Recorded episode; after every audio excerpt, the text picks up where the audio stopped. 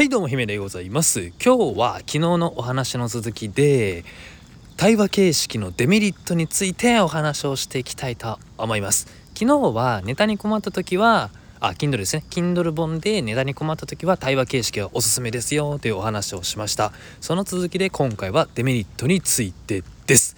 ということでね今日も京都で夜散歩しながら収録をしております。うん僕ん家の近くってあの大きな公園があるんですよ。森あのなんていうかね。緑豊かな森の公園ね。ほんと好きだな。ほんと緑好きやわ。ええー、わ。最高だ。あーここでテントサウナやりたい。さすがにそれはダメでしょうけどね。まあでもテントサウナここでもしできたらっていうかここにサウナあったらほんと最強だなーっていうかそこのなんだろう。そのテントサウナを作るっていうか、まあ、ある意味ある意味じゃなくて他にねもう普通のサウナを作るという計画があるならば僕はもうそこに是非ねお金いらないので 立候補したいぐらい本当に大好きですね。盛りかけるサウナはもう最高でございます。本場フィンランドでもね、まあ、やはり自然豊かな中でサウナをするっていうのが向こうではもう当たり前の環境なのでへえもうやっていきたいね。ほんとサウナをなんか仕事にしたいっすね。いや楽しい。やっていこう。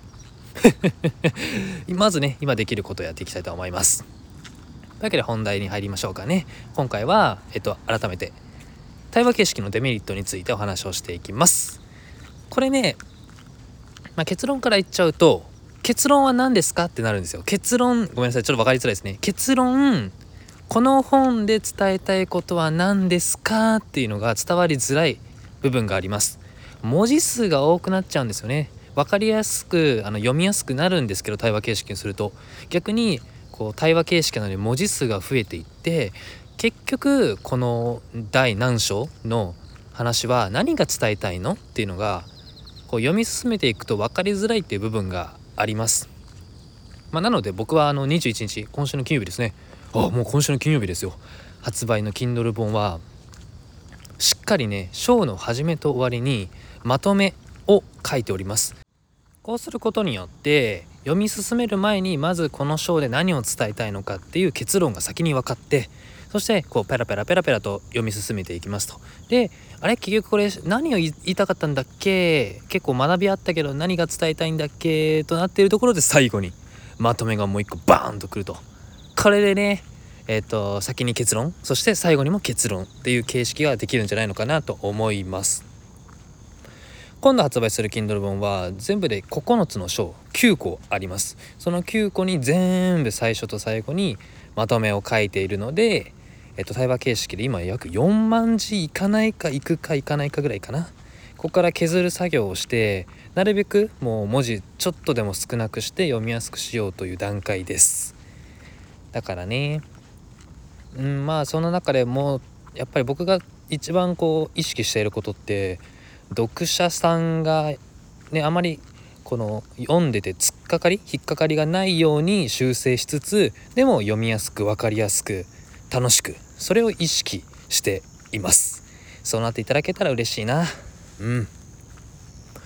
まあそんな感じでね、えっと、対話形式にももちろんデメリットがあってそれはまとめとすると、えっと、文字数が多くなっちゃうので結論が分からなくなる。なので僕は章の最初と最後にまとめを書いて分かりやすくしております。